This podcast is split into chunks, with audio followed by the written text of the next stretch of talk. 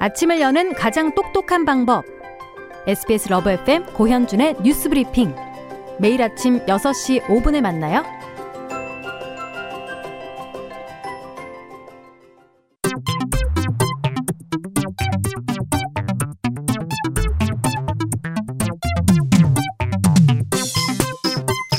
네, 법의 잣대로 사건과 사고를 분석해보는 시간, 앵그리 법. 오늘은 조우런 변호사와 함께합니다. 어서 오세요. 네, 안녕하세요. 네, 아, 조 변호사님과는 예전에 한번 뵌 적이 있었는데 네. 오랜만에 뵈니까 더 반가운 것 같습니다. 네, 너무 반갑습니다. 네, 먼저 다뤄볼 주제 서희초 교사 사망 사건입니다. 아, 경찰에 따르면 아직 학부모 갑질 혐의 증거가 나오지 않았다. 뭐 이런 얘기를 하고 있는데 증거 확보가 좀 쉽지 않은 그런 상황인 건가요? 네, 그런 것 같습니다. 이제 경찰이 어제죠. 이제 서울경찰청 관계자들이 이제 기자들과 한 말인데요. 이제 경찰이 고인의 사망 경위를 규명하기 위해서 뭐 통화 내역이라든지 네. 업무용 메신저의 그런 내용 그리고 고인과 학부모들의 휴대전화를 포렌식을 해서 분석을 했는데 네. 그 연필 사건 학부모를 포함해 사망 직전 까지 통한 학부모들이 지금 4명으로 알려져 있는데 이 사람들을 모두 참고인으로 불러서 조사도 했고요. 그럼에도 불구하고 특별한 혐의점을 지금 발견하지 못했다고 합니다. 음. 이제 여러 가지 의혹이 있었는데 가장 중요한 의혹으로 볼 수 있는 것은 이제 서희초 담임 교사가 극단적인 선택을 한 배경을 두고 학부모들의 갑질이 있었던 것이 아니냐. 네. 그 특히 연필 사건 관련해서 이제 자신의 반 학생이 연필로 다른 학생의 이마를 긋는 일이 있었는데 이 가해 학생이 이 선생님에게 악성 민원을 했다 이런 의혹이 있었습니다. 네. 그런데 아직까지는 이 학부모들에게서 입건이 될 만큼의 어떤 범죄 혐의점을 발견하지 못했다고 하는데요. 이제 경찰 조사 결과 이제 학부모들이 교사 개인 번호로 전화를 건 기록이 확인되지 않았고 음. 다만 이제 교사가 먼저 전화를 건 적은 있는 것으로 지금 전해지고 있고요. 네. 또 카톡 내용에도 학부모들의 갑 질이 발견되지 않았다라고 합니다. 음. 그리고 주로 이제 업무용 메신저를 통해서 연락을 주고받은 것으로 확인이 되고 있고 또 이런 의혹도 있었거든요. 학교 방문을 해서 폭언이 있었다. 있었죠. 그런데 그런 의혹에 대해서도 이제 구체적으로 폭언 여부가 확인되지 않고 있다라고 하면서 이제 동료 교사와 학부모들을 상대로 조사를 이제 계속하고 있다라고 밝히고 있습니다. 이제 경찰이 아직까지는 이제 범죄를 뭐 특정할 만한 그러니까 입건 입건할 정도의 어떤 혐의점을 발견을 하지 못했기 때문에 이제 업무 스트레스에 시달렸다라는 주장을 포함해서 이제 의혹 전반에 대해서 계속 조사한다는 방침인데 벌써 거의 한 달이나 돼가고 있는 그렇죠. 사건이거든요. 그럼에도 불구하고 어떤 뚜렷한 원인 규명이 나오지 않고 있어서 난항을 겪고 있는 모양입니다. 그러니까요. 사촌 오빠가 굉장히 강하게 이 의혹에 대해서 제기하는 아, 인터뷰를 본 적이 있는데 교사 일기장 얘기가 나왔었거든요. 이건 어때요? 이걸 증거로 좀 할 수는 없을까요? 그렇죠. 그 일기장에는 그 교직 생활에 있어서 굉장히 어려움을 토로한 듯한 그런 내용들이 담겨져 있고요. 이 일기장을 토대로 진상 조사가 제대로 이루어졌 야 한다는 주장도 나오고 있습니다. 특히 이 일기장 내용을 보면 극단적인 선택을 하기 2주 전에 쓴 내용인데 제가 한번 좀 읽어 드릴게요. 월요일 출근 후 업무 폭탄과 난리가 겹치면서 그냥 모든 게 다 버거워지고 놓고 싶다는 생각이 마구 들었다. 음. 숨이 막혔다. 이렇게 음. 적혀 있어요. 네. 그런데 이런 일기장이 특히 형사 재판에 있어서는 뭐 중요한 증거가 될 수는 있겠지만 네.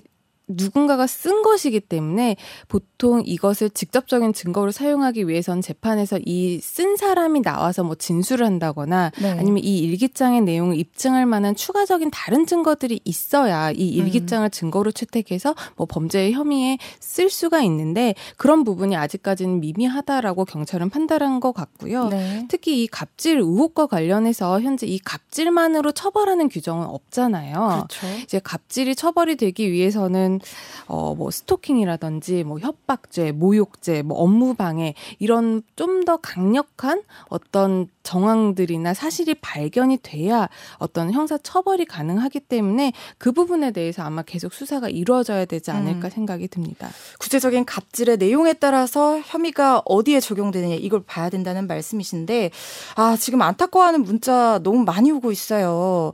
2270님이 그 일기장 내용만으로는 결정적인 증거가 될 수는 없다는 거군요. 안타깝네요. 이렇게 보내주셨고요. 천미자님도 안타깝습니다라고 하면서 다들 어, 이렇게 어, 마음을 보내주고 계신 상황입니다.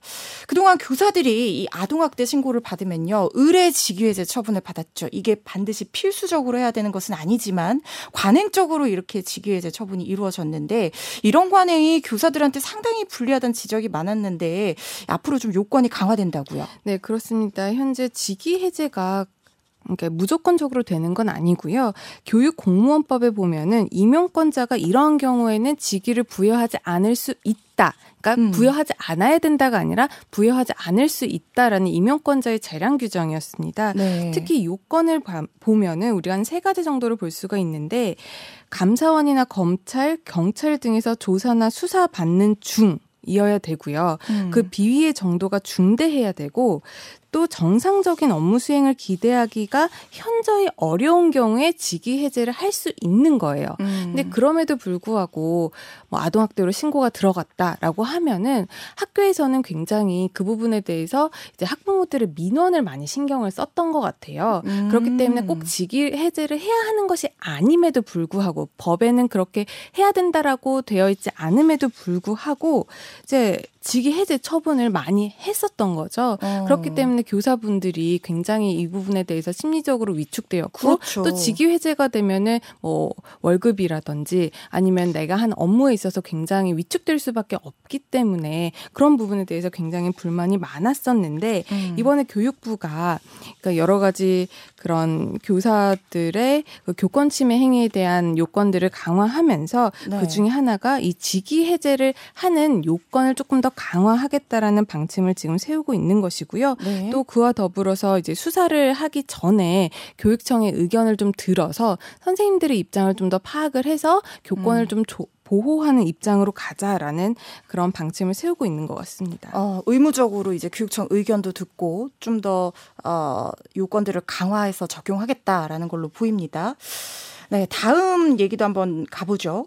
SNS로 조건 만남을 제안하고 성관계를 한 남성 6명이 재판에 넘겨졌는데 피해자 2명 모두 미성년자였다고 합니다. 이 이렇게 네. 앵그리 합니다. 정말 이거 어찌된 일인지 사건부터 한번 정리해 볼까요? 특히 저는 미성년자 관련해서 성범죄에 대해서는 굉장히 좀 부정적인 시각을 가지고 있어요. 네. 그렇기 때문에 이번 사건도 굉장히 보면서 화가 많이 났는데 일단 지난해 강원도 한 지역에서 벌어진 일입니다. 음. 초등학생 두 명을 상대로 성매매를 제한하고 성관계를 한 남성 여섯 명이 재판에 넘겨졌었는데 네. 당시 피해자들은 초등학교 6학년 이었습니다. 초등학생들인 거죠. 근데 이 가해자 여섯 명이 서로 아는 사이는 아니었고요. 네. 서로 모르는 사이였고 직업도 굉장히 다양한데 대학생부터 뭐 회사원, 자영업자, 심지어는 공무원까지 공무원이요. 네. 네.